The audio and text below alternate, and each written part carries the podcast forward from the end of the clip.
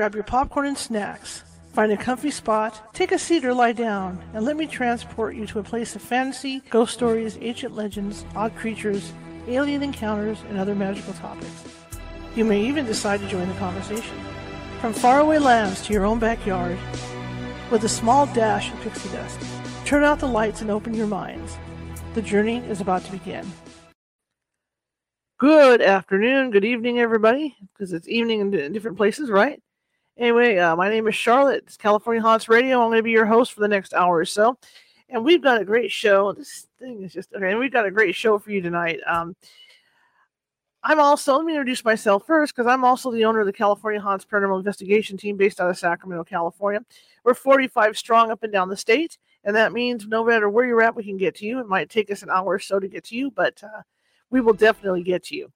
Anyhow, my guest tonight... Um, Richard Martini. I've been waiting to get him on for a while, and uh, the reason being is that a while back, and I don't know if you guys remember, and I don't remember because I'm senile.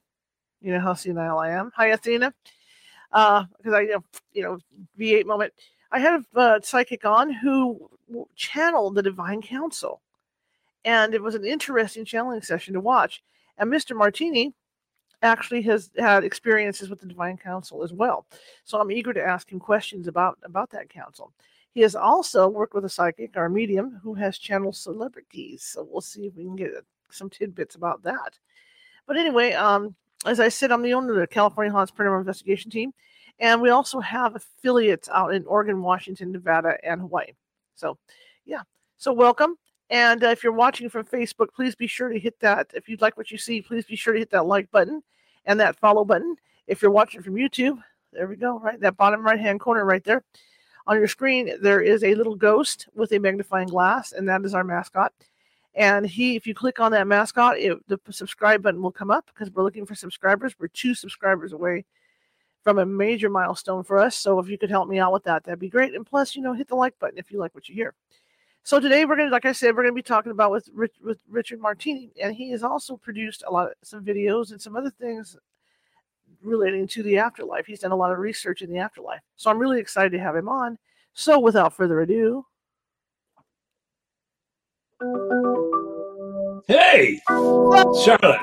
Hot dog. I just like that intro. How you doing? Really cool. I'm so glad to be on your show, and I'm going to throw Santa off the air. Sorry, Santa. It happens. You're my, you're my kind of guy. I like you. Very I've been waiting to get you on for a long time because um, I don't remember who good the psychic idea. was that came on my show, but she actually claimed, I'm saying claimed, right? Because we're skeptical here too, that she actually cha- you know, claimed to channel the um, Divine Council members. And she did it very on the air cool. for me. That's very cool. You know, there's only six of them, and they all live in Schenectady. It's really hard to get them all in one crowd. Or, no, I'm kidding. Um, I want to warn your listeners before we begin. I do have a nasty cough that I've had for about uh, ten days. I okay. went to see the doctor today. So if I turn away and start coughing ridiculously, I apologize. But, and it could also be somebody on the flip side trying to tell me not to say whatever it is I'm talking about. That's it. That, I'm going to try, that try to stop you. As well. Anyway. Yeah, no, it's it's a fascinating topic, divine councils. I mean, when it, when I first came upon the topic, it was uh, in Michael Newton's work. So Michael Newton was a hypnotherapist who did, uh, according to his institute, seven thousand different sessions, alone, you know, pretty much to himself. Mm-hmm. Um, and went in the course of cataloging all those, he started talking about these. He called them the Council of Elders. You know, of course, that implies like old people, right? Right, right. Because you're, you're going to see like bald people or, you know, people with long hair or whatever. So when I started uh, filming people doing that, and that's what I'm a filmmaker. And so I started sure. filming people back in, I think, two thousand eight. And I had a hundred different people do these sessions, Michael with Michael Newton trained hypnotherapists, but with also other hypnotherapists from around mm-hmm. the country. And they were all saying, almost, you know, almost all of them, if they got there, their guide would take them in to meet with their council. Let's just call it that. Right. And the reason I pulled divine, I put divine councils on the title of the new book uh, Divine Councils in the Afterlife. There it is, plug. Um, the reason I put it in there, and it also says the Flipside Court, which is because that is the common misconception that there's some kind of a courtroom that we have to go into at the end of our life. And if you think about that for a second, hmm, people are reporting courtrooms. What's that about? Is that just a product of an overactive imagination? Mm-hmm. Is that a product of people thinking about courtrooms? Or is it the other way around? Is it possible that courtrooms on the planet actually come from somebody else coming up with that idea off the planet? You know, because people will say, oh, I, I saw this person, you know, wearing a robe. Mm-hmm. And then you ask them, so what color's the robe? And it's always different. Sometimes it's white, sometimes it's purple, sometimes it's blue, sometimes it's black, sometimes it's not a robe. And sometimes I'll ask them, so well, here's what I learned in the research is that you're filming people doing a hypnotherapy session. It's like four to six hours. Those hundred people that I filmed, I don't say anything. I'm sitting on the other side of the room with a camera. I'm filming them. The hypnotherapist is asking them questions. And so I might go over and hand them a note, you know, ask this. But in general, I don't ask any questions. And then suddenly, somewhere along the line, a friend of mine asked me about what I was doing. Rich, you know, you're not making films anymore. What are you doing? Well, I've been filming people under hypnosis. It's very interesting. And he said, well, describe it to me. And within a few minutes, he was talking to somebody on the other side. That he was recalling a lifetime that he had, and he was in tears. Mm-hmm. And I was thinking to myself, wow, you know, if he's making it up, why would he make up this really traumatic event? And plus the reaction was so dramatic. So I started to realize that I could shorten the process. You know, it's a four to six hour session with a, mm-hmm. with a good hypnotherapist where they're really accessing, diving in. And I realized, hey, why why go through all that four hours of prep? Let's just skip down. Who can we talk to? Can we talk to your guide? If we can talk to your guide, can we talk to your counsel? And then um, actually this past summer, I was having lunch with a filmmaker who had done a session with me, a hypnotherapy session, a total skeptic, mm-hmm. total atheist, skeptic, scientist, who had heard me talking about this research and said, I don't believe a word of what you're saying. And I said, okay, well, then let's try it. Let's just see. And she was like, okay, fine. So we drove out to this hypnotherapist's office in Claremont, Scott DeTamble. And in fifteen minutes, she was talking about a previous lifetime that I could find mm-hmm. online within a few seconds. So, wow. But during the course of her session, she didn't talk to her counsel, but she talked to a lot of other really interesting individuals. So now here we are having lunch about four or five months ago. And I say, uh, what do you remember? And she's like, I don't remember much of it. I, it seems like a vague memory, you see. Thank God I film it, you know, and I transcribe mm-hmm. it. Um, I said, well, do you want to see if we can go back and talk to somebody? She's like, what? You know, put her fork down. Um, so within a few minutes, we were talking to her guide. And, and I just said, point blank, can we go talk to her counsel? And the guide said, yes, Rich, we've been waiting for you. That's what she said. She said, it's wow. weird. He's saying to me, he's been waiting for me to ask. All right, fine. You know, I, that could be true. It could be false. Could she have made it up? I don't know, right? right? So I'm just going with what I'm recording. And the next thing I know, we're in with her counsel. And counsels are anywhere roughly from three to fifteen people. That's what you see. There might be more, but they're not there. And the reason they're not there, because I ask, where's everybody else? They'll say, it's not the right time to introduce this person to that individual. Or they're busy working on another counsel. They all work on, and I ask, so this is what I realized. I could ask council members, who are you? Where are you from? Is this your full-time gig? Did you, did you work on other councils? Um, why do you appear this way? Why do you appear old? And what I've learned with doing, I think, a hundred of these without hypnosis, mm-hmm. I've, I've learned that people's counsels, the most unusual people on their count, they could be children. They could be grandparents. They could be people not from the planet. And that has happened so many times where I'm in the book, Divine Councils. Mm-hmm. uh, I, I call it that because it's divine councils dot com. You can see it. I interviewed the scientist from Harvard who had never done one of these sessions before, didn't know, didn't know anything about my research, but he agreed to participate in this guided meditation. And in a few minutes, he's talking to someone who looks like an alien. And he's saying, you know, this is really strange. I've never seen anything like this, but, you know, this is a definitely like, and I think it was like an, not a lizard type person, more of an insect. Mm-hmm. And that's what he's describing. And so what I do is I then shift the conversation to the council member and I'll ask, can you tell us about where you come from? Like, where do you normally incarnate? Has this individual ever incarnated on your planet? Right. And those answers are fantastically unusual because here I am. Again, the construct is I'm just, it's like I'm talking to you, right? Mm-hmm. I'm drinking right. coffee, whatever. This person's wide awake. Maybe their eyes are closed.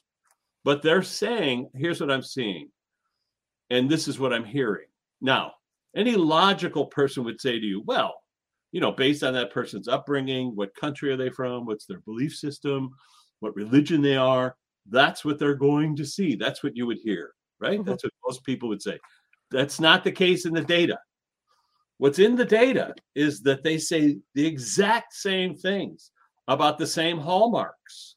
So they meet a council, and Divine Council, the only reason I call it that is because if you look up Divine Council in Wikipedia, you'll see that every religion, every philosophy in the world has some version of that within their mythology. Zeus and his Divine Council, doesn't matter, any religion. So you got to really wonder, like, which came first? Mm-hmm. The idea of somebody... You know, if you go, you go back to Plato. Plato talks about a guy, a soldier, who had a near-death experience, and he was dead for ten days, according to Plato. Mm-hmm. And when he came back, he talked about, oh, I went, you know, I had this incredible adventure. I saw these things. I had this experience. Sometimes people who have near-death experiences, which, by the way, unlike what I'm doing, which is very non-scientific, mm-hmm. even though I'm talking about it like it's science. Right. Near-death experiences have been studied by science. Doctor Grayson at the University of Virginia, thousands of cases. And w- within that literature, you'll find people talking about having a life review in front of a group of elders or wise beings. And so it's all I'm doing is I'm skipping down for the near, I, you don't have to have the death experience. Mm-hmm. I'm just going right to the council and saying, okay, what's up? What's wrong with this person?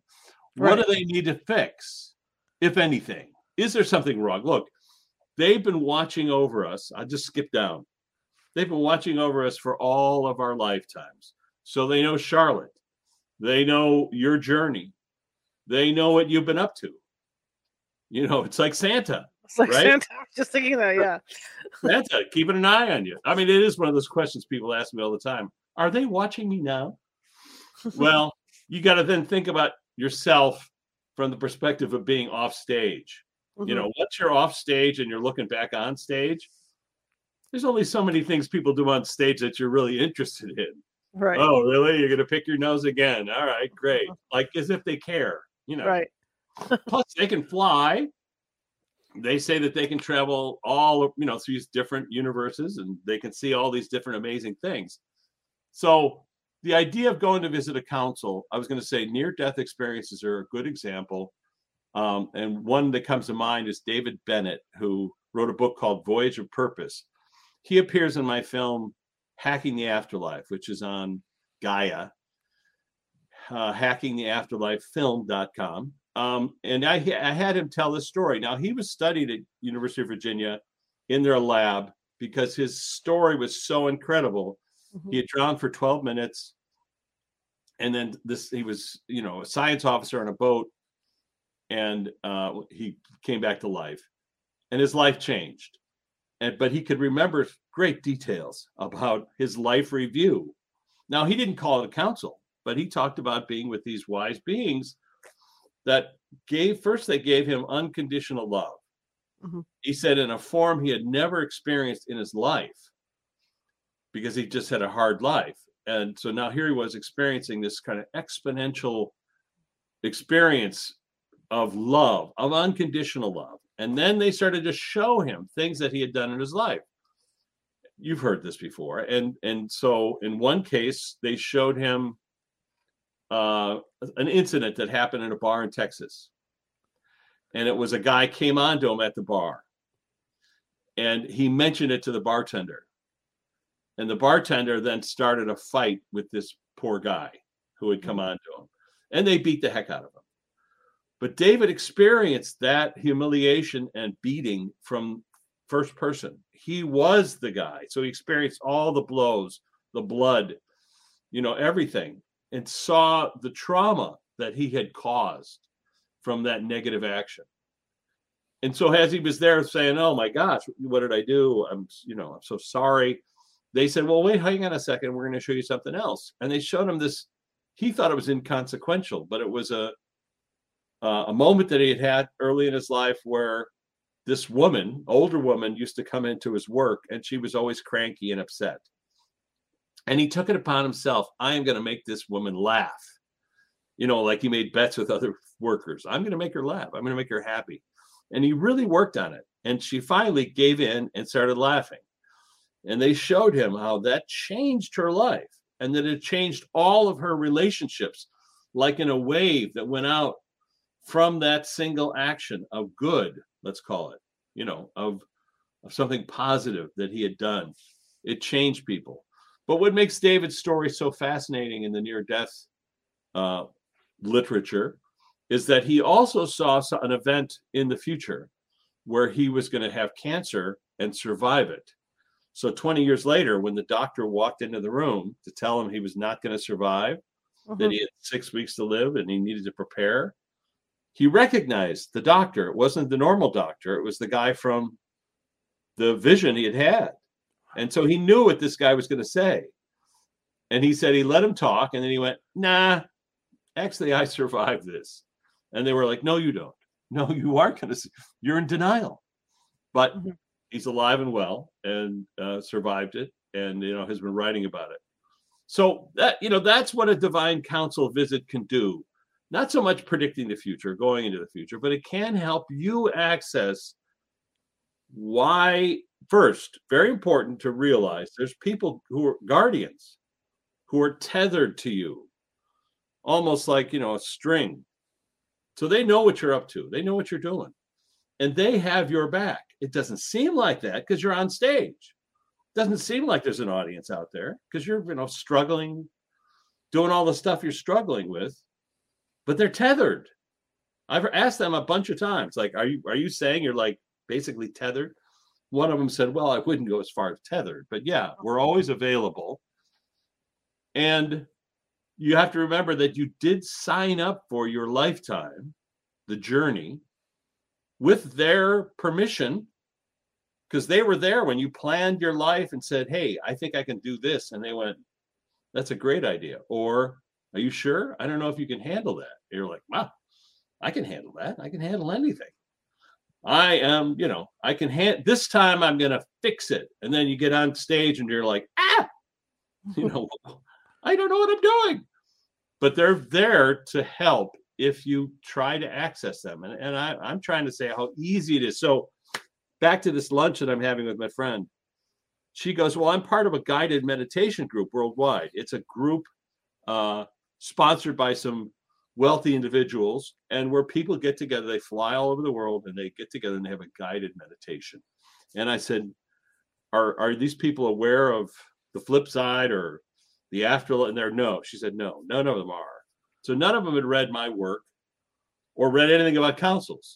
Mm-hmm. And so I said, well, here's a good, ex- this is a good experiment, because I knew they could do guided meditation, just meaning, you know, what do you see? Picture yourself in a boat on a river. Mm-hmm. What do you see when I ask you that? And if people can speak aloud, eyes opened, eyes closed, doesn't matter. They're able to do what I'm asking. And once I have them in the boat, now we're sailing. Because I then asked for their guide to come forward, or or somebody, somebody who can help. Sometimes it's a loved one. Um, and then I'll say, can we go visit your council? Now, if the person, first question I ask is to the guide. I say, do you know me? Which is a weird question because the person I'm talking to doesn't know me. So I'm asking the guide, are you aware of my work? And the guides sometimes say, no. Which means the next question is when I say, can we go visit their council? The answer would be like, why? You know, who are you? But if they are, and the majority are, they know already. It's like they have an appointment. Anyway, so I go, can we go visit the council? They go, yeah, took you long enough to ask. Let's go. And the next thing I know, we're either inside or outside. Uh, the, the environment is always unusual. Sorry. Sometimes, sorry. Okay. Sometimes it's a Gothic cathedral. Sometimes it's a beautiful grove out in the woods. And they look around and they see like, sometimes they see like fifty people, one hundred people. Sorry. It's okay. So I ask, I ask for the core group who are watching over this person. And it's always around five or six, sometimes as many as twelve. Um, Doctor Drew, you've heard that name. Right. He, he's in the film Hacking the Afterlife. He had twelve. And he's a skeptic. He said during the course of a conversation, he said, I don't know how you're doing this, but I'm seeing people. I said, Drew, I'm drinking coffee. I don't know how I'm putting people in your mind. Mm-hmm. And he then he proceeded to talk about these profound individuals who've been watching over all of his lifetimes. Anyway, that's it. Go ahead. My question is, you mentioned insect and reptile. Mm-hmm. So, I mean, that kind of leads me when, when you talk about that, the alien, in, uh, are they on the council or, or what's that doing? Yeah, what's up with that? Yeah, no, they are. So now think about that for a second. I'm not talking about, you know, I have talked to people who've had an abduction experience. Mm-hmm. And I have talked to people who've seen U F Os. And I use the same method, asking them to visit the ship that they saw, even if it's not consciously in their mind. Mm-hmm. Sorry. And so I then asked to speak to the pilot of the ship. Pilot's a non-gender word, as I learned from Amelia Earhart. Um, and the pilot comes forward. And that could be a male or female or androgynous. And then I say, can I ask you questions? And they always go, yeah, sure. And the question is, are you a tourist? Are you just flying by and this person saw you? They never say that. They always say, no, I know this person. They've incarnated on our planet. They've agreed to come to your planet. And that's, we're coming to get it, gather information from them. Mm-hmm. When I first heard it, I thought, oh my God, it's a cookbook. They're coming to get us. Anyway. Yeah. But ultimately, so you really have to now go and take a step back, which is how does consciousness work and incarnation? How does that work? And what people claim in the research and footage is that we exist prior to incarnation. We exist. Charlotte exists, knows all the previous lifetimes, and together with guides and council members, plans on the next journey, the next play. Mm-hmm. And you only bring a portion of the conscious energy to the lifetime, not the whole kit and caboodle, just the caboodle. And that's a percentage. And it might be, an average is about thirty. Mm-hmm. Anywhere between twenty and forty percent. Okay, so far, so good. Part of me, Rich, is always back home. Mm-hmm. Part of me is here. So now I'm here on stage. The brain is a receiver, functions like a receiver, has limiters and blocks that block information that's not conducive to survival, including seeing people who aren't from here, including being abducted and not remembering it. Mm-hmm. That's not conducive to survival. You see, those kinds of blocks exist, but you can bypass them with hypnotherapy, through dreams, through meditation, through talking to a medium. You can sidestep those blocks to access that information. Okay. So now the question is, what are aliens doing here? Mm-hmm. Over thirty-five percent of the reports from the Newton Institute include memories of lifetimes off planet. So out of the, I heard it the other day. I don't know if this is true because I haven't seen their statistics, but the president of the Newton Institute told me that uh, over thirty-five percent of those, and they have people all over the world who've done these sessions, these, you know, between life sessions, and over thirty-five percent of the people who come in recall lifetimes not of here. I have transcripts in all of my books, pretty much, Flipside, almost all of them. The most recent one, Divine Councils, there's a couple where I say to the person, has this person we're talking to incarnated on your planet, like the insect person, and them right. saying, yes. And then I say, is it okay to, for, to sh- without any stress or weirdness, like to see yourself that way, can you show this person what that looked like? What was that lifetime like? Where, where are we? Are we inside? Are we outside? What does the terrain look like? What is their occupation there? I've done this a number of times. The occupation off almost always is some kind of science related job. Makes sense. You know, you know, and they'll say, and then you say, it's okay. So why, why did you incarnate here? What's your, what's the reason for you being here? And they often say it's to help humanity. It's to help the planet. We're helping people to remove the blocks. Mm-hmm. So that you can communicate telepathically the way the rest of us do. Now, you can imagine that's disconcerting for a lot of people to hear because, you know, you remove the blocks, suddenly your cat and your dog are talking to you and asking you, like, what the, what are you thinking about? What was that about? You're going to feed me this again? You know, that you can see the Twilight Zone episode where that happens. But they say the reason for that is a couple of reasons. One, it's just the nature, or it's the it's the sort of normal procession of civilization. Eventually, people and planets all over the universe, they get to a point where they realize there's others. Mm-hmm. That's one. And the other one is they point directly to this idea that you're destroying your planet and you won't have a planet. Uh, that doesn't mean the people that are on here then disappear, because once mm-hmm. the curtain falls, the conscious energy that's in us goes home, goes home. And that's the term that everybody uses when they talk about the afterlife in this research. You ask them, so what happened after that lifetime? You just remember being a Viking. What happened? You died, your head got lopped off, then what? And they always say, I went home.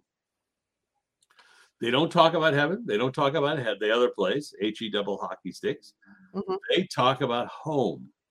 And since it's a place that people often report of feeling unconditional love, of connecting with everybody who ever loved them and whoever they ever loved, mm-hmm.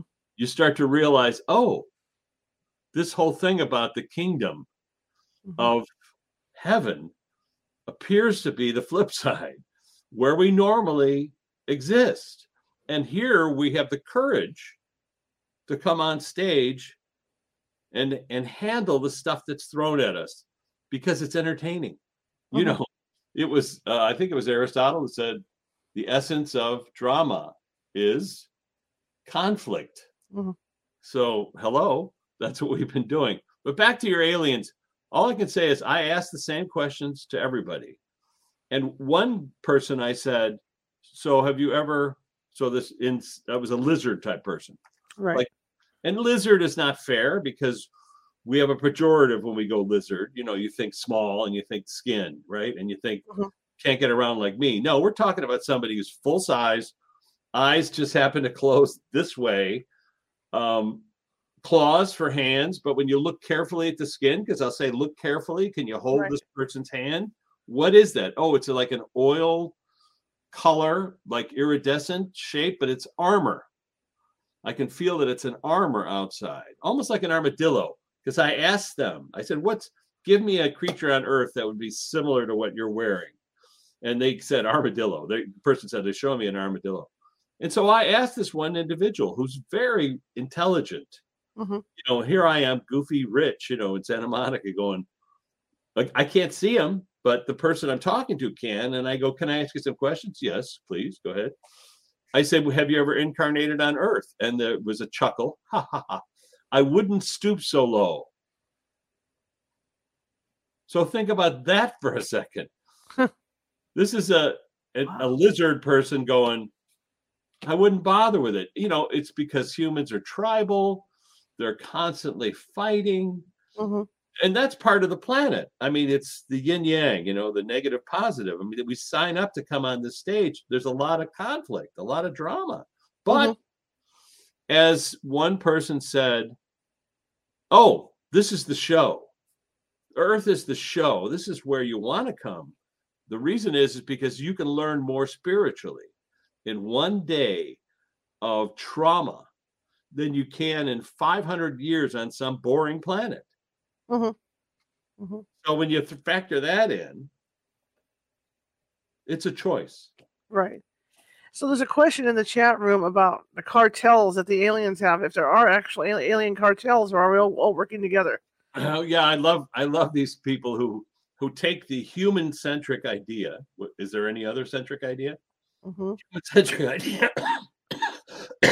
Sorry. See, they're making me cough. And apply it, apply it to people off planet. Let me just put it this way. I've been doing this for ten years. Hundreds mm-hmm. of people, thousands of people on the flip side through mediums, because I started working with mediums. Right. Not a single evidence or a single account of evil or negativity in all of those things. So you want to call it a cartel? Are they working together to help the planet Earth? Yeah, you could call it that, or you could call it a club.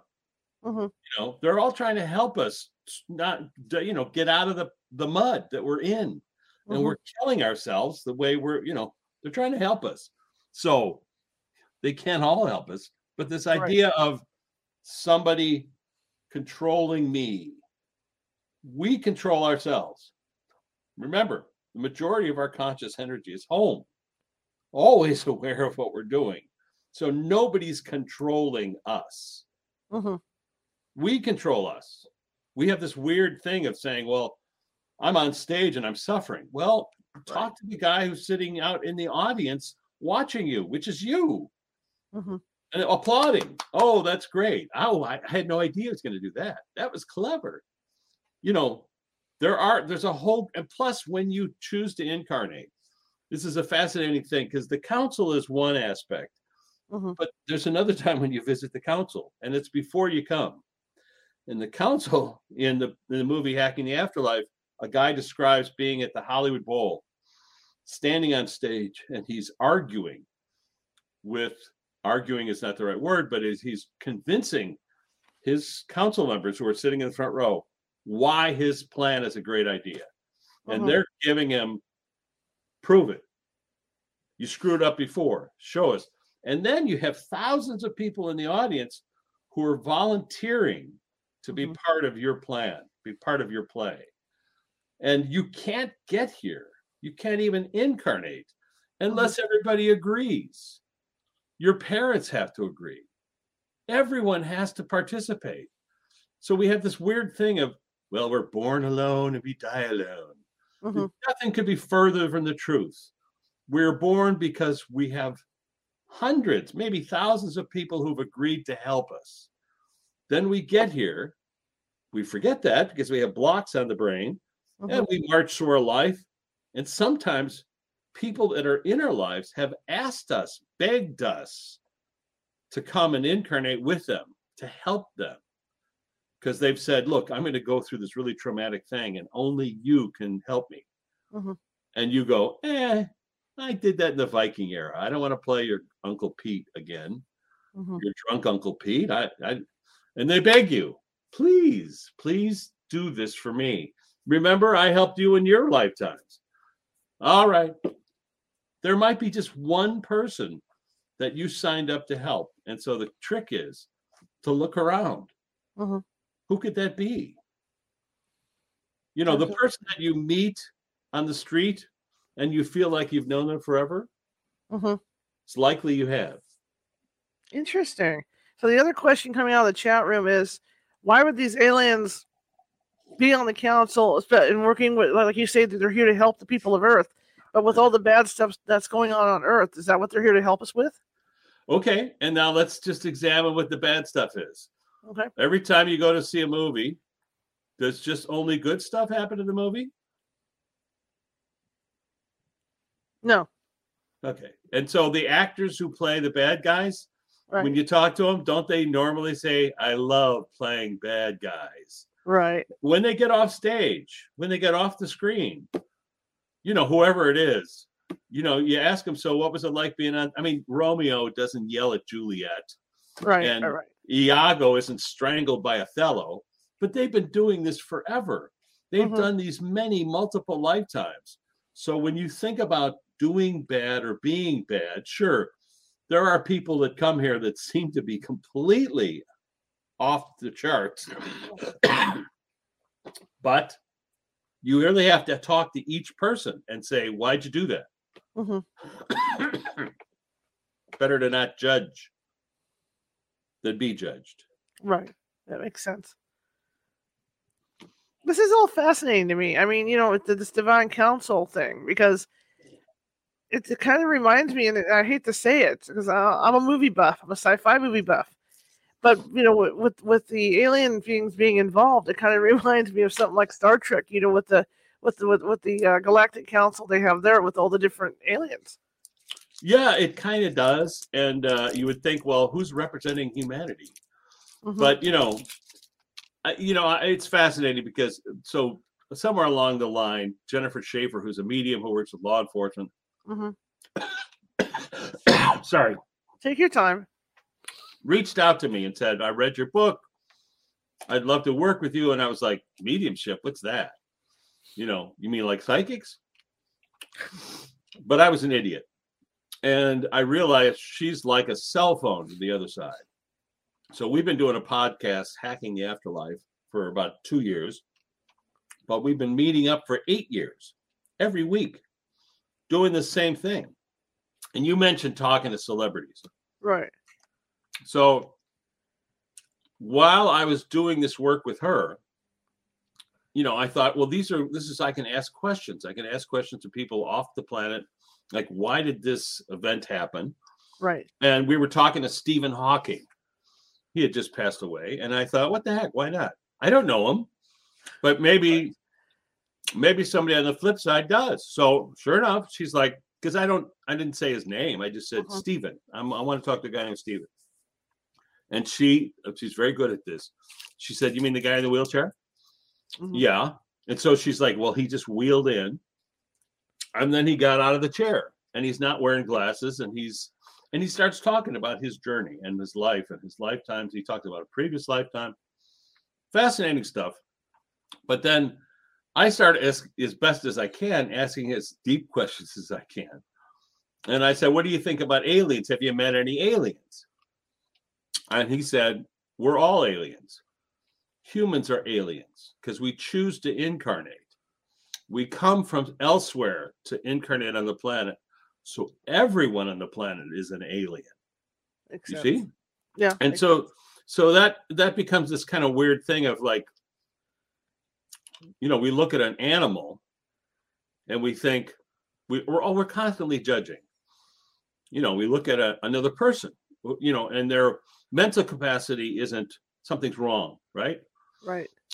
But we can talk to their higher selves and ask the higher self, why did you choose this path?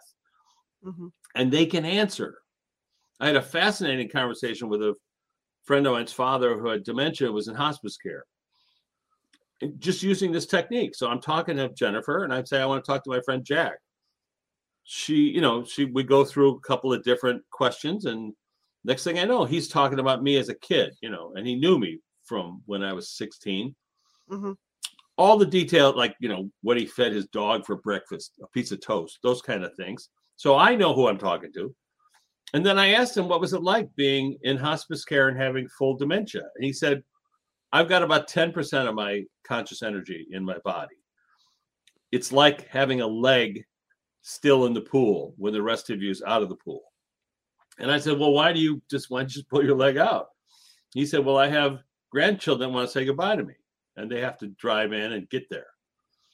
And he did. He passed away a couple of weeks later. But he had this very, it was very eloquent, talking about all the things that he experienced in his life, all the mm-hmm. things that he could do on the flip side already. ninety percent of him is off planet. Right. ten percent is still here. He said, I can do everything but ride a bike, because he's still stuck here. Right. Once you cross over, you can do anything, including riding bikes, including racing horses, including playing football, including all these other details. But uh, I'm I'm segueing for you. Sure. So I, what I know what you're doing. So my friend, so the way I got into this research is because my good pal Luana Anders, right, companion of twenty years, passed away in my arms back in nineteen ninety-six, and then she started showing up in my apartment, in and then she started showing up to other people I knew, and it was and, and also giving me new information. So I started researching this because it was like, how could I ignore this? Because she obviously still exists. Mm-hmm. And that's what took me down this rabbit hole.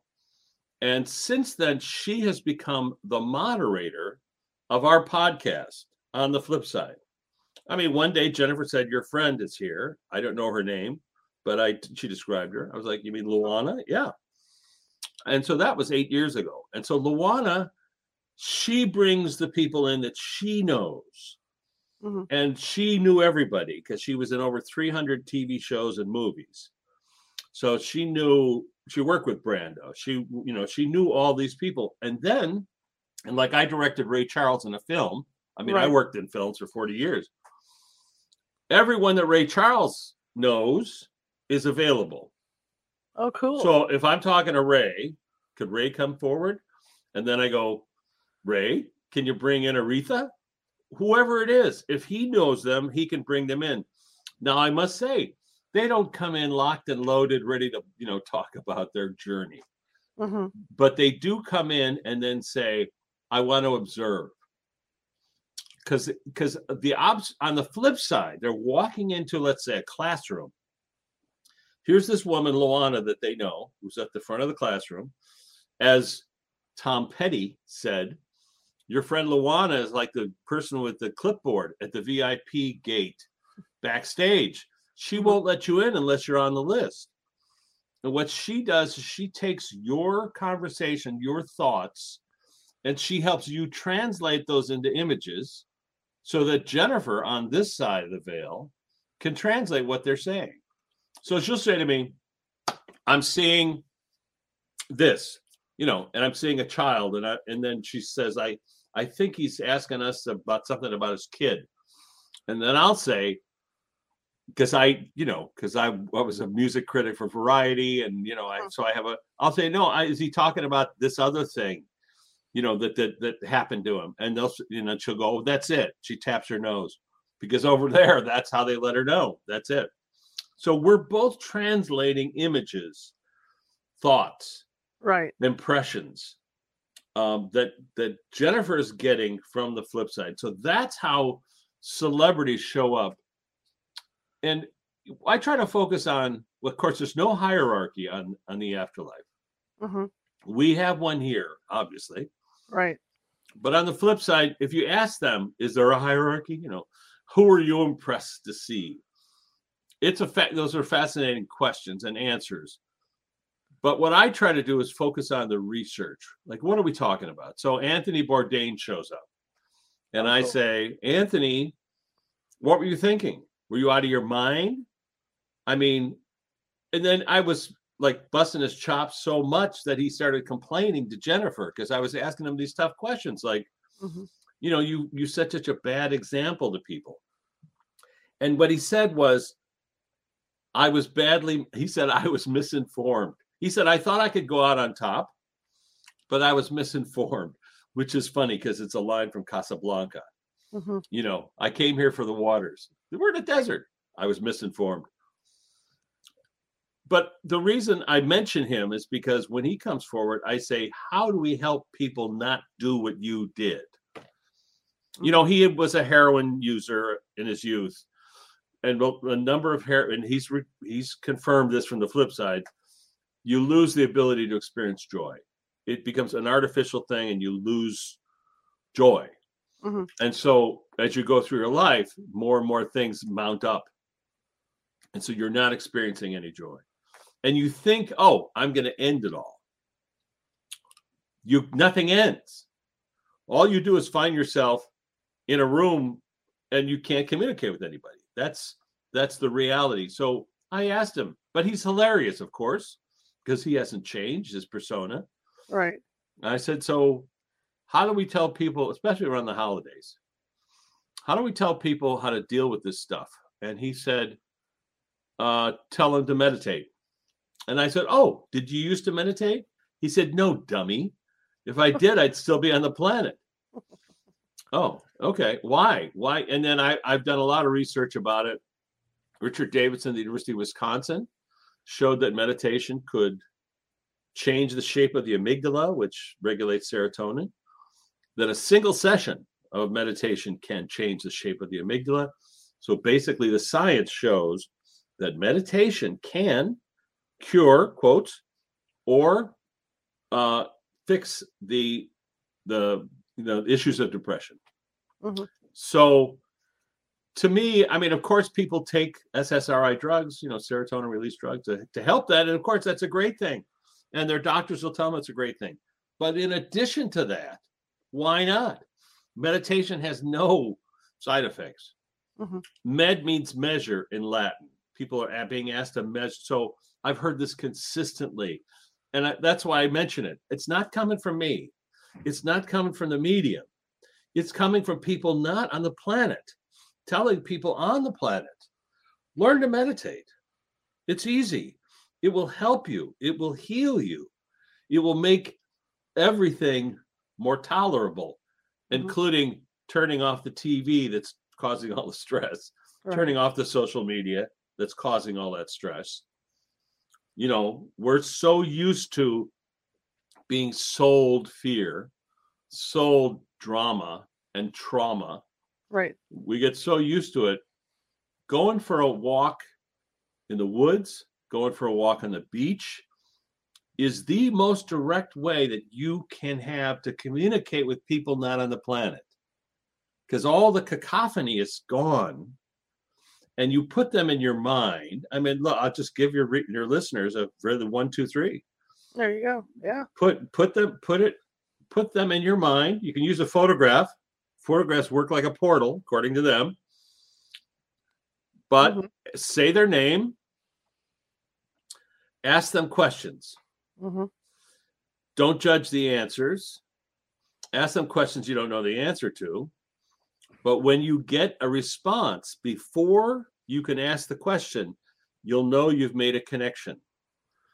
So, like, let's say you want to talk to your grandmother, great grandmother, bless her heart, not on the planet.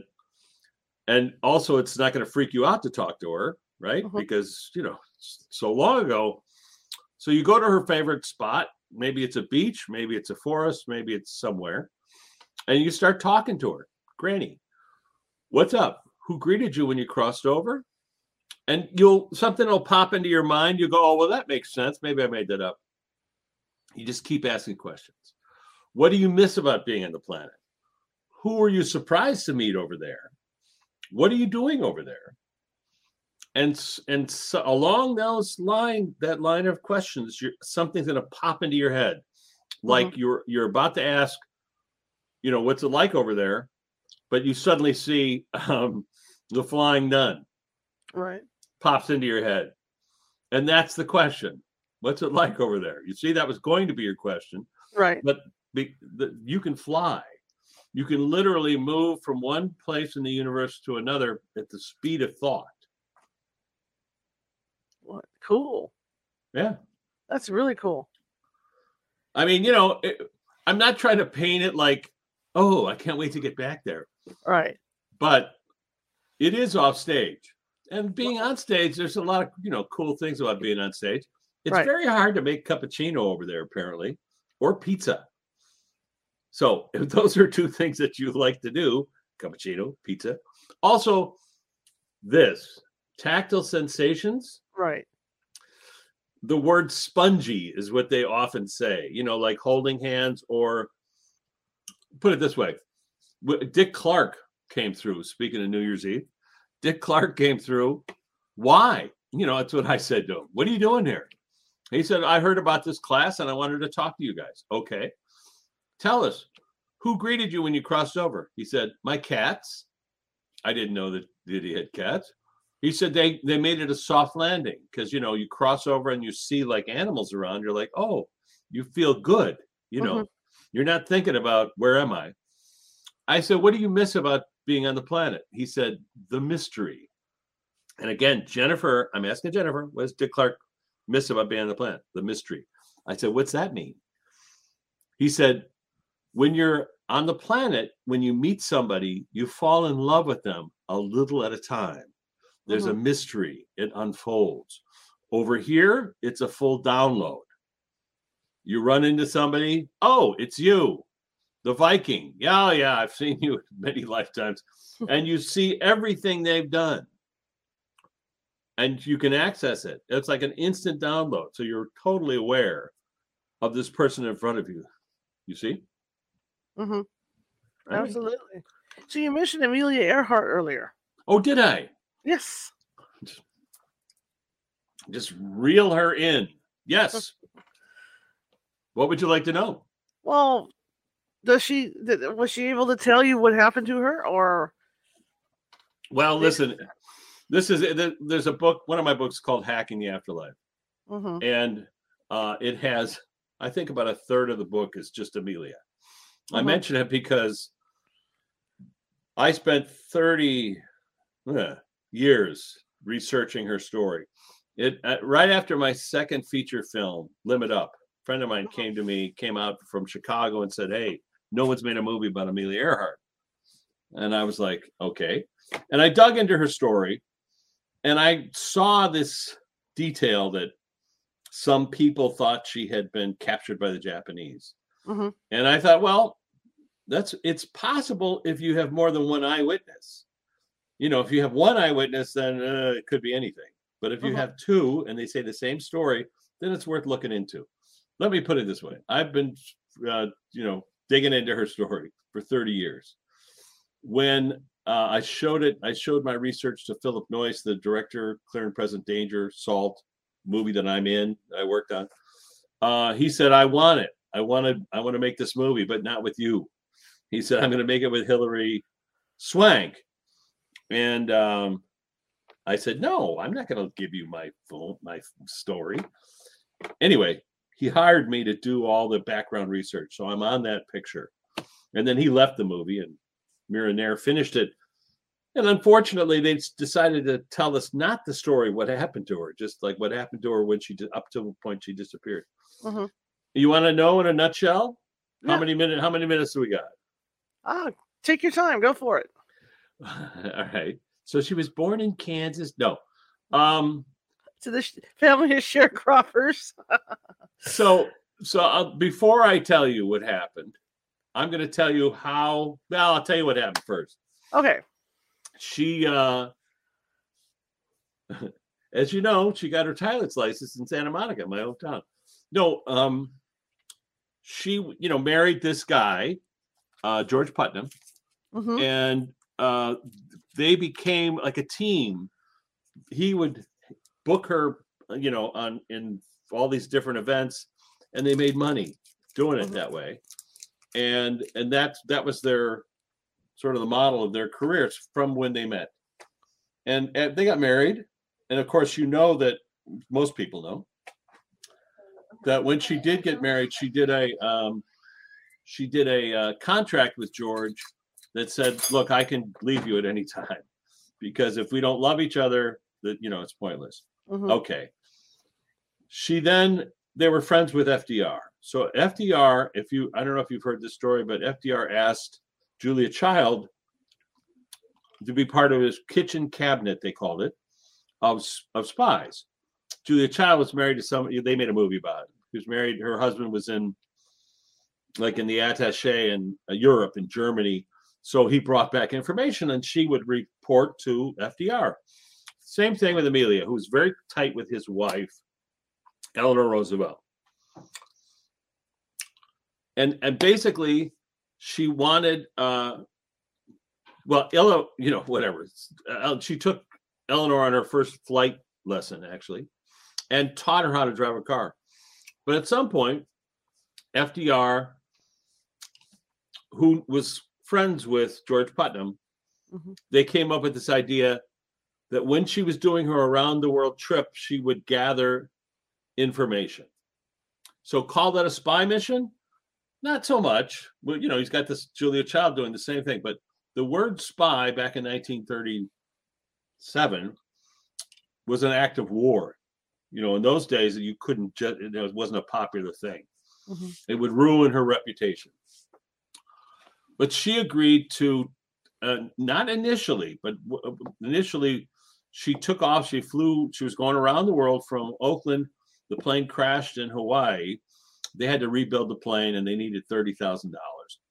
And so they went to F D R and he said, I'm going to put you in touch with the head of the Navy. And the Navy worked this whole plan out mm-hmm. where she was going to fly around the, the world in a different direction, leaving from Florida.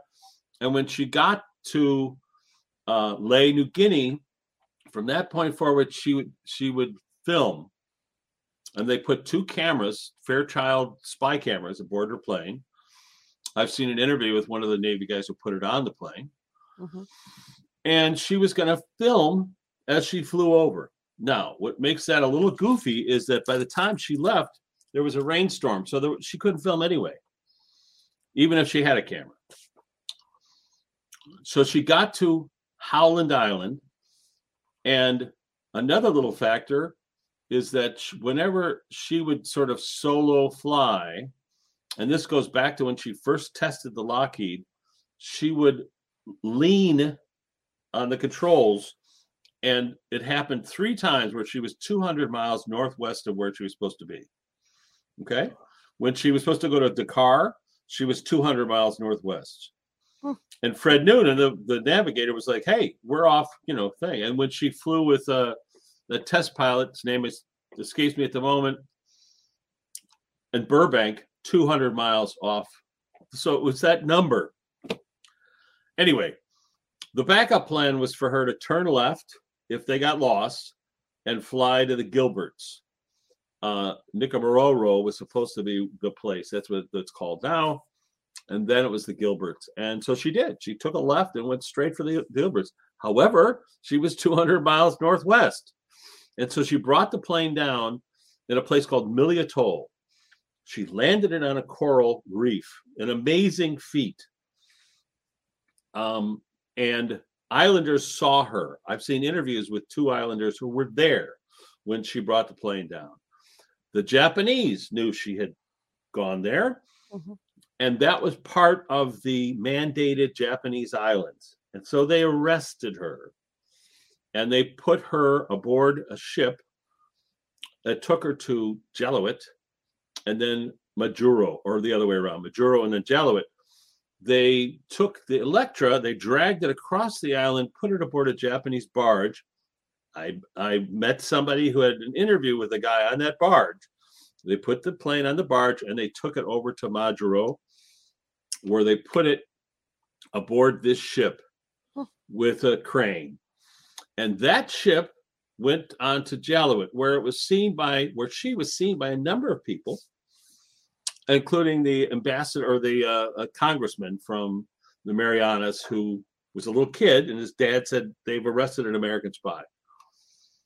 I've also had an interview with a young guy who was a um, who was like a, a nurse who went aboard and treated her wounds. Fred was uh, badly wounded. Her navigator, Fred Noonan, she had less. She was less so. She spoke to this guy in English, and that guy was interviewed on camera. And twenty years later, I interviewed his business partner, who said, if this guy said that he saw Amelia Earhart, he was so honest that I know it was true. We all knew that he had seen her. So then she's taken to Saipan. Saipan was the Japanese military headquarters during all of World War Two. And the plane was then transported by ship also to Saipan. It was put in a hangar mm-hmm. on Saipan. So your friend Rich has been to Saipan. I've filmed inside the cell where more than one person saw her there. I've wow. interviewed twelve U S Marines who saw the plane, her passport, uh, and her briefcase. And they all corroborate the same things of what they saw. twelve U S Marines. They saw the U S um, Marines destroy the plane, light it on fire, and then bury it hmm. off the runway there. Uh, so I I really have been up on her.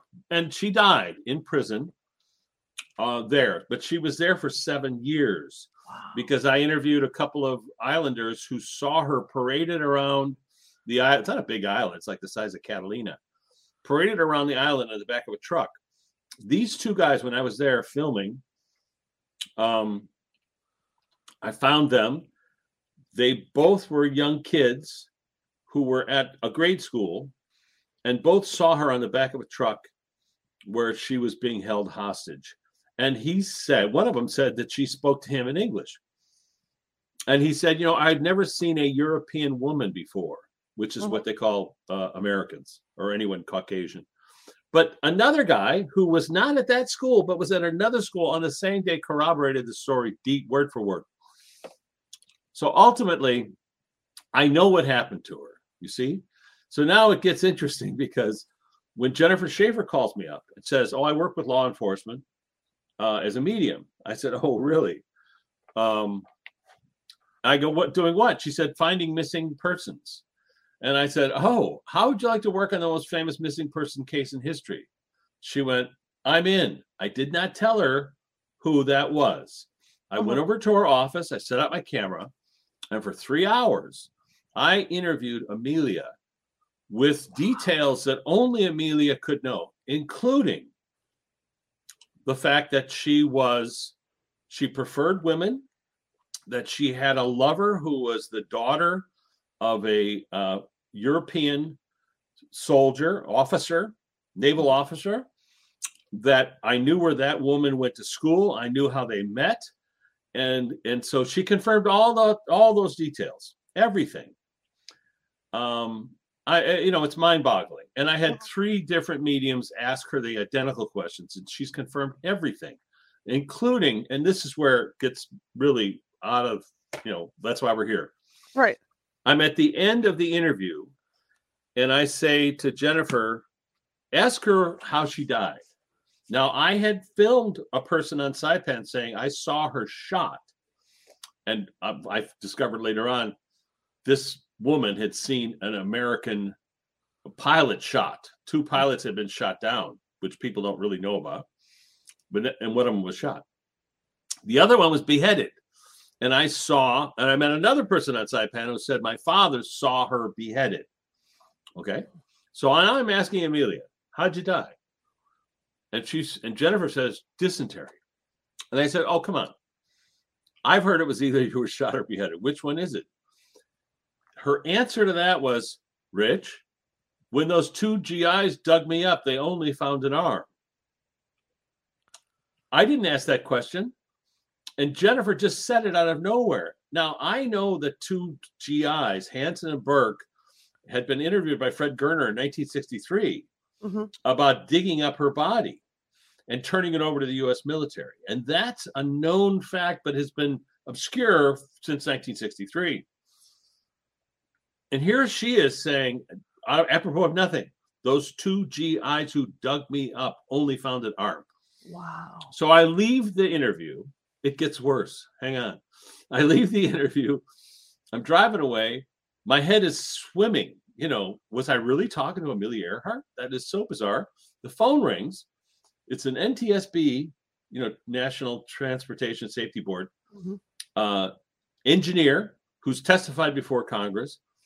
He had just come out of a room where he was looking at top secret and classified information about Amelia Earhart that a uh, a guy who worked for the A T F had gathered. I mean, really detailed stuff that no one's seen yet because he still hasn't written his dang book. But he said, Rich, I just spent five hours looking at this stuff, and everything you told me is true. Everything you said about her being arrested, they had it all, except one thing. When they dug her up, they only found an arm. This was literally ten minutes after I had just heard it from Amelia herself.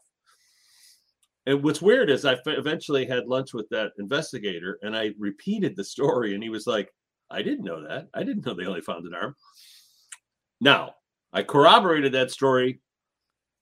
Like six months later, I was doing some more research, mm-hmm. and I found uh, Chicago Tribune, nineteen seventy-seven, U P I, Hanson and Burke were interviewed, and off camera, they said, you know, it's weird.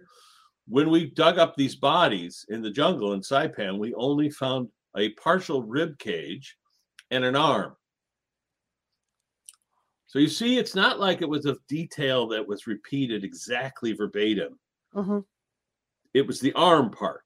They only mm-hmm. found an arm. Anyway, so what can I say other than I know where she's buried? Mm-hmm. Uh, somebody wants to make a film about Amelia Earhart. I'm happy to uh, take him to the spot and film us digging up her body as well as the plane. Because I did have a, I had a guy who said, um, it might have been the N T S B guy. He said, if you get a ground penetrating radar, even though they burned her plane, uh-huh. the steel frame is going to be matched the identical length. So that's what happened to Amelia. She was, she preferred women. She had an arranged marriage. Her husband, by the way, uh, George Putnam, I interviewed a guy who had interviewed Dorothy Putnam, George's wife.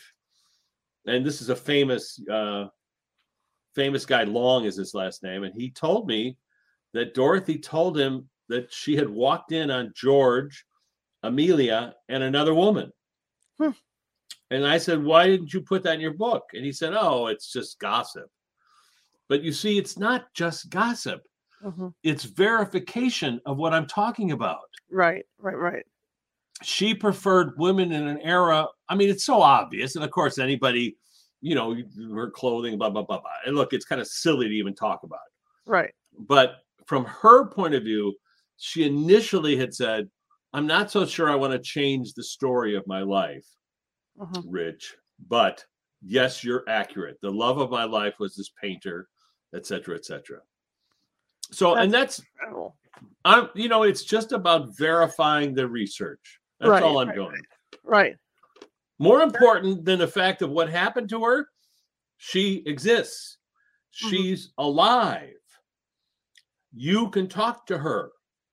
You can ask her questions. Anybody can, not just me, not just, you know, mm-hmm.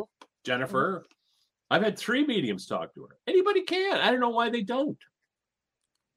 That is just so interesting. Absolutely interesting. Well, thank God. Yeah. Well, talk to me. Tell me about you. How'd you get involved in this stuff? I grew up in a haunted house. Ah. And have you talked to the person who was haunting you? Yes. I've had sensitive abilities since I was a kid. Okay, so who was the person you were talking to? There were nuns in my house at one time, and uh, a gentleman also died um, before the house was built. It was old Riverland. Okay. And he had fallen and, and, and, and hurt, broken his head open and died on the property. Oh. And he's still in my dining room. I still have a few. I still have him in my dining room. Oh, he's attached, still. To he's attached day. to the land, yeah. Okay. And I also, then I made the mistake. And collecting Roman and Greek antiquities. So I ended oh, up... Yeah, uh, so you bringing them in. Yeah, so I brought a Roman in. Yeah, a, a Roman centurion in. That's kind of cool. Yeah. Well, is it is it disconcerting in any way?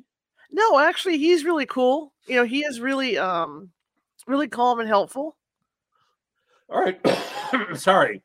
The other guy... Yeah. Because he died, he bled to death. The other guy's confused, you know, but he's kind of been settled down a little bit too. Since my fa- since my mom and dad passed away, I think they're here keeping him subdued, you know, so it's not so bad. Because I remember when... Do you want to send also... him? Let me ask yeah. you, Charlotte, do you want to send him home? Sure. Do you? Yeah. Are you sure? Yeah. Okay. So, do you know his first name? No, I have no idea who he is. Nothing. All right. All right. All right. So, I know I know we have time, or you could cut this into two shows. Sure. So, what the heck? Um. All right, here's what I'm going to do. I'm gonna, we're going to play a little game. Okay. Right? Instead of me asking you questions, uh, we'll just play this game. And the sure. game goes like this. I want you to picture yourself in a boat on a river. Okay. Tell me what the boat looks like. We had a boat years ago, so it's probably going to be that one. It's it, it's red. Red, red. red, red and tan. And is it made out of wood or... or Fiberglass. Fiberglass. Fiberglass. Okay. So it's got a motor. Yeah. Okay. I need you to turn the motor off. I don't want you to go speeding away. Okay. Okay. So you're sitting, can you, are you sitting uh, behind the wheel, or are you sitting a little bit further back? I'm sitting in the back, looking out the back at, at, at the water. Good. That gives us uh, room for somebody to stop by. Okay. Tell me what the water looks like. Are we on a lake or a river or what? We're on the river, and it's morning just before the sun rises, and, and, and the water, the sky is that deep blue color, but the but the tip, but the tops of the water, the, the waves are, are shimmering as the sun comes up. Beautiful. And uh, how far away is the shore? Probably about thirty feet, maybe forty. Okay, and what's on the shore? Trees or grass? Just or trees what? And just a couple beaches. Okay, very good. All right, I, I want you to do me a favor, and I. I, I don't want to limit us to the guy who's in your house. Mm-hmm. Let's pick somebody to come and talk to us. I'm going to assume that your guide already knows that we were going to do this, and maybe they're they're here. Or who wants to sit across from us? Your mom or dad? They're welcome as well. Okay. Pick one. Probably my mom. Okay, very good. What's your mom's first name? Margaret. Hi, Margaret. So nice of you to stop by. And I should, I just want you to picture her sitting across from you. Okay. What's she, what's she wearing? She's wearing a like a like like a blue dress. Uh huh. Is this a dress you know, or no? It's the okay. It's something I've seen her wear before. All right. It's interesting because that's new information. Mm-hmm. And so, so just describe the dress a little bit.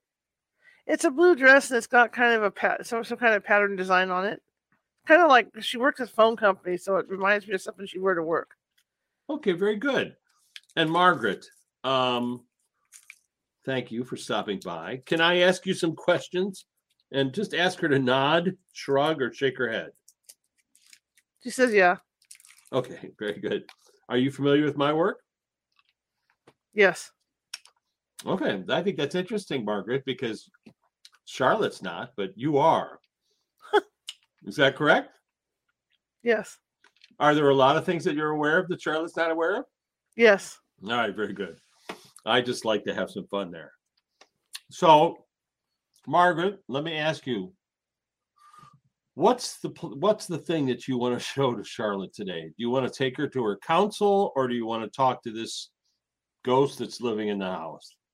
The ghost that's living in the house. All right, can we invite him to sit across from us? I'll try. Okay. And, you know, you you sensed him. Is he young or old? He's middle-aged. And color hair? Kind of sandy brown. Sandy brown. And eyes? What color are his eyes? He's got blue eyes. Blue eyes. All right. Very good. And what's a first name that we can use to address him? Jason. Jason. Very good. Jason, welcome to our boat. Jason, can I ask you some questions? Is that okay? Would that be all right? Yes. It is. All right. Very good. So, Jason, I would ask you about why you're in the house, but I assume you already know the answer to that. And Charlotte probably already knows the answer to that. But let me ask you, Jason, would you like to go home? Do you know what I'm talking about? You would. Yes. Okay. All right. So, Margaret, you can be helpful. Point Jason towards a portal or a light that's in the distance. Can you do that? Yes. All right. And, and so, Jason, I'm not going to ask you to leave us. Let's just go over near that portal. Just, if you don't mind, let's get out of the boat and we'll travel over close to the portal. Okay. You're not, you're not through it. You're just near it. And please describe to us what that feels like. I feel lighter. It doesn't feel like I'm connected to the place where I fell. Okay, very good. And so, Jason, are have you have you had any visits from people that you knew and loved in your life before, or is this new for you? This is new. Okay, very good. All right, and uh, we I've done this before, so Jason, everything's you know we're we're safe here. It's fine. Do me a favor. Just put your arm through that portal of light and describe to us, what does that feel like? It's warm. Okay. I feel, I feel a tingle coming across my arm. Okay. Almost like an electric kind of a thing? Yes. Okay. Very good. I'm going to say something to you, Jason. And I just want you to hear that I'm speaking to the truth to you, which is that everyone you ever loved or anyone who ever loved you is on the other side of that light. And if you go through the light, you can always come back. You're always welcome here. No one's going to tell you not to come back. All right? So mm-hmm. Do you have any fear or trepidation about going through the light? No.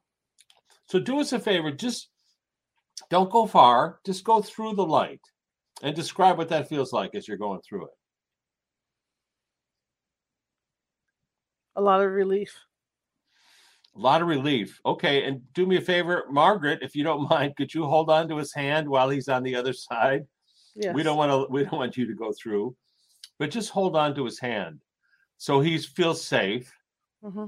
And so, let me ask you, Jason: is there anyone you can see in your field of view, like a guy, or well, I won't say who, but but who is there? Anybody in your field of view that you can see? There's someone way off. Very good. Is it a male, a female, or a light? It's a light. It's a light. Let's. No, invi- it's getting clearer. Okay, very good. Can we invite the light towards us, please? And tell me when the light's close up. It's close up now. Okay, and, and if I can ask the light, what oh, describe the light. What color is the light? It's kind of a golden yellow. Golden yellow. Very good. And if I can ask the light to manifest as a person just for the purpose of a conversation, could could the light do that? Yes. And and tell me what you see, Jason. It's my mother. Oh, very good. Your mom. Oh, that's very lovely. Okay, very good. And tell us, what does she look like? It's about what age? She's about forty. About forty. And what's her name, if you don't mind? Lisa. Lisa. Lisa. What the heck took you so long? How come you're waiting for Jason? Why is Jason hanging out over here? How come you didn't come and retrieve him?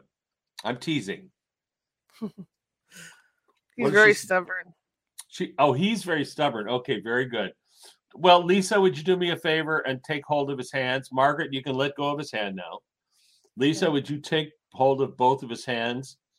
Mm-hmm. And please project to him the feeling that he needs to feel right now. And Jason, what are you feeling?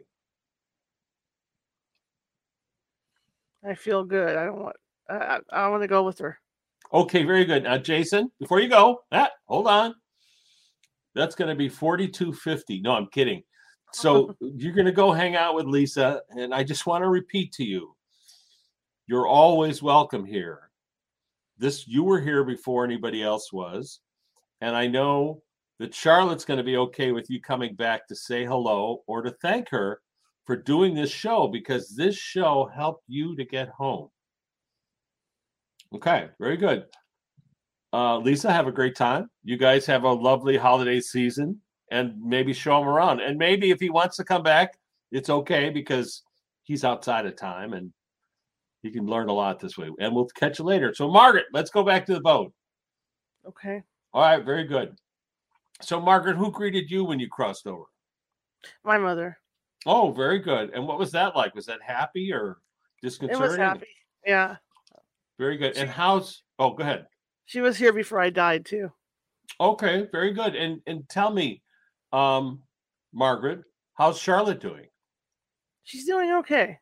She's doing okay. She's hanging in there. And, and are you stopping by to see her and just show her some event where you were there and helping? I still come by to watch T V with her and stuff. Oh, that's good. What's what's your favorite show? We like to watch The Two Old Men at night.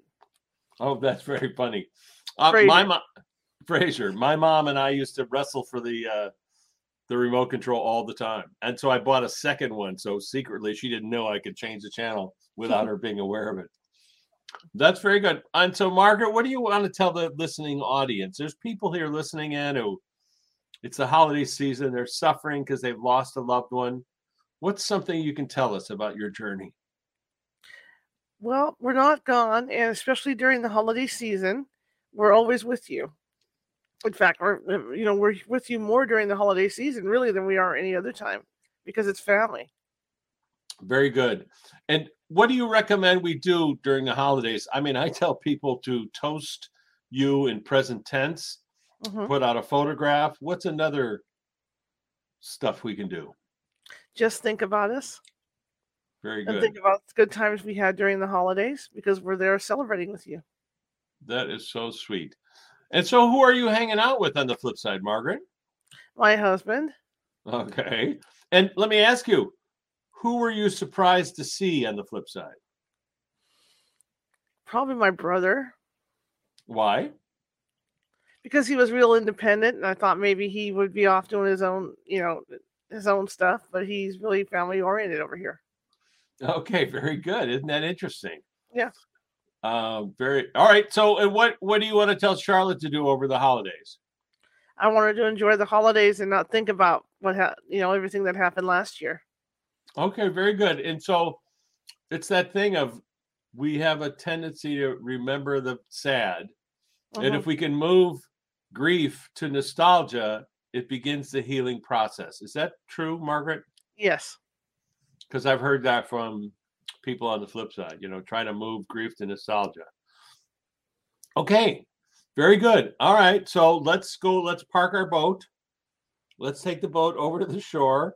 Mm-hmm. Let's tie her up, tie up that fiberglass boat, Red, and let's hop off the boat, and let's thank Margaret for stopping by to say hi. And thanks, Jason, we, we know you're up over there talking to Lisa. So very good. All right. Thank you. And what was that? How many minutes did that take? Probably twenty. Yeah, that was cool. Thank you. You're welcome. Well, it's kind of what I've, I don't know. I mean, people will say, well, you're leading. You know, mm-hmm. but I'm a guy, I'm like a guide who's been to the Himalayas before. Of course I'm leading. I know where the pitfalls are. I know, I know where, you know, how to get there. And mm-hmm. so why, you know, spend the time spinning in circles, just get, skip down.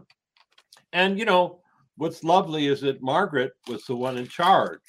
Yeah. Right. I gave yeah, her an option. Right. We, we could have gone and talked to your council. We could have gone anywhere. This is and, the youngest I've seen her, you know, because after she passed away, I saw her. She, she would come, but it looked like she was aging, starting to age backwards. Yeah. Yeah. Oh, so well, there you go. I saw her, she she looked younger and younger. This is the best I've seen her look. Isn't that fun? I when I worked on the movie Salt, uh, the N Y there was an N Y P D detective who heard me talking about this research and you know what I was filming, uh-huh. and so he pulled me into a back room and he said, I think my house is possessed. I said, why? He said, well, my daughter, who's eight years old, is seeing a policeman in the kitchen.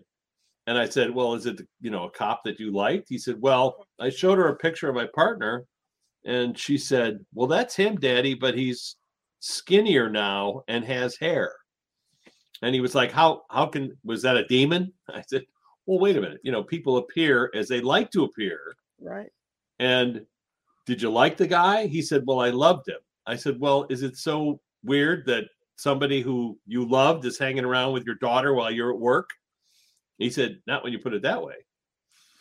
So, you know, that is the thing about ghosts. And, you know, if you can talk to them and ask them questions, I've had, I've had difficult, you know, ghosts who are like, no, I don't want to. Uh, the funniest one was I was doing uh, Beyond Belief, the George Norrie show. On Gaia, and the makeup artist uh, well, the producer came running in and said, tell Rich about the ghost. And so the makeup artist said that one day she had heard that somebody was smashing lights, like a ghost was smashing lights in the studio, you know, in a locked room. So I said, well, did you see him? And she said, yeah, I did, briefly. And so I said, well, let's go, you know, go back to that visual, freeze the frame. Who is this person? And within a few minutes, we asked him questions. He was very angry. He had died in a fire in a town nearby. And I said, what are you so angry about? He said, all the people who come on this show and lie about the afterlife, which I thought was pretty funny because I was about to go on the show. Mm-hmm. And I did the exact same thing that we just did. I invited him to go home. But his initial reaction was, no, I don't want to go there. I'm happy with my anger, he said. I said, okay, but, you know, let's just go look. See if there's somebody there. And he saw his uncle, the only person who ever liked him. And I said, well, you're welcome to come back. And he said, no, no, I think I'll stay here a while. And then they called me to do the show. And when I came back to get the makeup off, uh, the makeup artist said, he came back. And I said, oh, I guess it didn't work. And she said, no, no, he came back to thank us for sending him home. Cool. So you Very just sent cool. Jason, Jason home. You'll have to see if anything happens that's the same. Right, right. But probably Thank not. You. You're Thank welcome. You. Didn't expect that. Thank you. Thank you very much. You're welcome. Sorry about the cough. Oh, that's okay. You know what? We're going to have to get you on again and talk about other stuff. All right. I, you know, don't mind, because I, I don't mind. I, you know, I enjoy you, talking to you. I enjoy talking to you. See? And you, you can hear it's, I don't, I don't consider any of this scary or frightening or any fear-based thing or negative at all. I just yeah. see it all as storytelling one oh one. Absolutely. And Absolutely, can, though. I got to get yeah. you scheduled back in. That was fun. All right. Very good. Charlotte. I've been waiting for so long to get you on. See? Good things well, come Well, now up. You know why. It was yeah. to send Jason home. Yeah. Right. Richard, That's thank funny. you. Thank you, Charlotte. I appreciate it. Nice to meet your mom. Nice to meet you. And yeah, everything. Nice to All meet right. this dude over here, too, you know, that took off. Yeah, that's right. Oh, he's Jason. there now. I like it. Jason. But, oh, he's at my house. Ah, just kidding. How can All right, very good. You? How, how, how can people find oh, you? Oh, they can find me um, in Santa Monica. No, I'm kidding. Martini Prods at uh, gmail dot com. Martini Zone dot com is our site where you can see all of our podcasts and other stuff free. Mm-hmm. Uh, hacking the afterlife dot com is to listen to our podcast.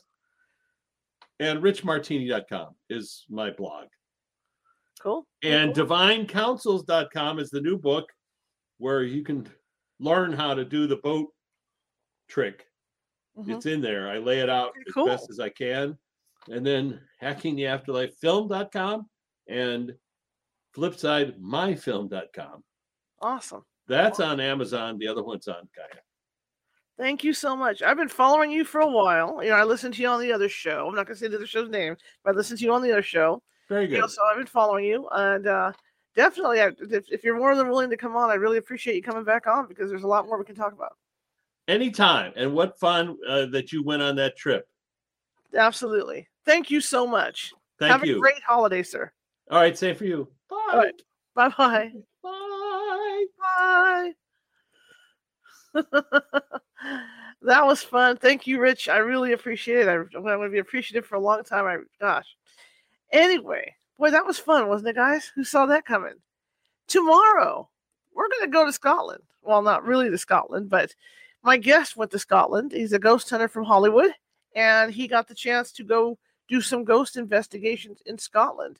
And so he's going to share some of those stories with us. And I can tell you, I was over in England for a while. And the ghosts over there have interesting backstories, I'll tell you. You know, it's and some of them, you know, there's not very, very happy ones over there. I don't know what the deal is. I think there's a lot of sadness in their history. But we're going to be back tomorrow at six thirty p.m. Pacific, usual time, talking with Rich McCann, with, with Rick, another Rick. See, it's Rich, Rich, Rick. All week we got Rich and Rick's. Rick McCallum is going to be with us tomorrow at six thirty p.m. to talk about that. Okay? Now, Friday, we're going to do a special show. Nancy and I are going to do our regular show at six thirty p.m. Pacific.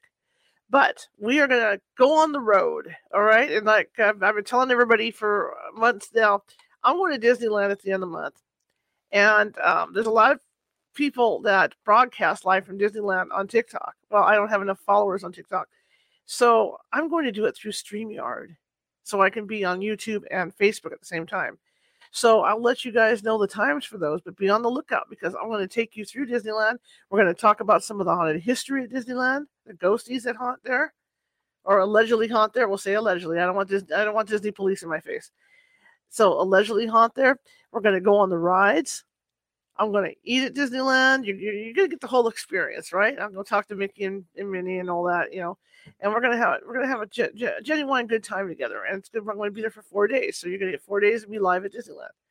So uh, be on the lookout for that. But Friday, they're leading up to this. Whoop, shifting back in, leading up to Friday at Disneyland, uh, not Disneyland. We are going to take StreamYard, and we, we we did a test run of this Sunday night, and it worked out pretty well. We're going to take StreamYard out, and we're going to go to the, what they call the Fabulous forties here in Sacramento, where all the really cool older mansions are, or what used to be considered mansions back, you know, during, during the Depression. We're going to be out there, and we're going to be looking at the Christmas lights because they go all out for Christmas. So we're going to go cover that for you guys, and it's going to be live out, live in my car, Christmas carols, all that stuff going. And we're going to go up one way and down the other on each one of these streets so you can see the light displays. So that's what we're going to be doing Friday night. And that's going to be after we do the main show. So that means around eight thirty, eight thirty-five p.m. Pacific. We're going to be out there probably for a couple hours driving up and down and checking out the Christmas lights. So it's a special event that we're going to be doing. It's a freebie. It's always a freebie, but it's a freebie.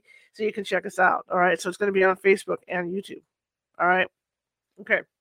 Now, if you're watching from Facebook and you like today's show, and I know we had some trouble with Facebook tonight, okay, so I'm going to have to put an announcement over on over on the Facebook page.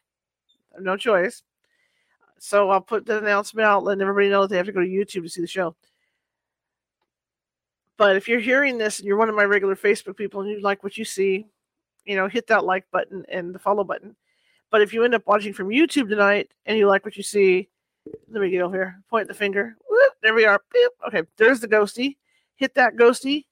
Not hit him literally because you'll ruin your phone and your computer screen, but punch the little button on that ghosty and the subscribe button will come up for YouTube. Okay? We're two away from a from a total landmark at, at, at YouTube for us. Okay? Also, if you liked it, hit the like button and all that good stuff. Okay? Anyway, see, I'm done. I shut up now. If you like the show, share it with five people. If you hated the show, share it with five of your enemies. We are equal opportunity here at California Haunts Radio. Also, again, I told you those pages. You can find us at Facebook. You can find us at YouTube. You can find us at Twitter. You can find us at Twitch. You can find us on TikTok. On TikTok, we're California Haunts, all lowercase. On YouTube, we're California Haunts, we're, we're, we're California Haunts Radio or California Haunts. Easiest way to find us is youtube.com forward slash at California Haunts Radio. And the C and the H and the R are capitalized. So that's the easiest way to get to us. Our, our website for the radio show is undergoing maintenance right now, so it's down. So that's not existent at this point until next week sometime. But Facebook, we're California Haunts, or it's under my first name. Instagram, you can find us. It's under Ghosty Gal, all lowercase. So you're trying to remember these things. Twitter, we're Cal Haunts. See, I have notes on the wall here to remind me. That's why I keep looking over here because everything's there because I forget things. But anyway, that's how you can find us. You can find us everywhere. All right. So I want to thank you all for coming tonight. I, today, I really appreciate it. I, I, I want to thank Richard. I'm going to send him an email as soon as I get off the air here because what he did was fantastic. Didn't see that coming, and that's terrific. All right. So you see that thing running along the bottom of the page, and that's because we don't take any money to investigate or anything like that. So we totally support California Haunts Radio and the California Haunts Paranormal Investigation Team on donations. And if something breaks, you know, equipment or something, it comes out of my pocket because I'm uh, I'm the head honcho and bottle washer and all that. So if you can find it in your heart to help me out a little bit to make the bills and make sure everything keeps running and keep bringing these guests in, that would be great. PayPal dot com at California Haunts. If you're not uh, comfortable with PayPal, um, Venmo. We have a Venmo, and that's Venmo at California Haunts. But again, I want to thank everybody for coming, and I'm going to give you Rich's information so you can check his stuff out. And I he's he's written a lot of books, but I have uh, I have uh, four of his books listed here, so you can check those out at, at Amazon. So here we go. Okay, websites. Your heart. Your heart on plant. Well, wait, that went fast.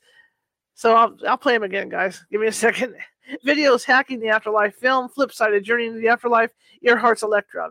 Books, you've got Further Adventures in the Flipside, It's a Wonderful Afterlife, Volume one.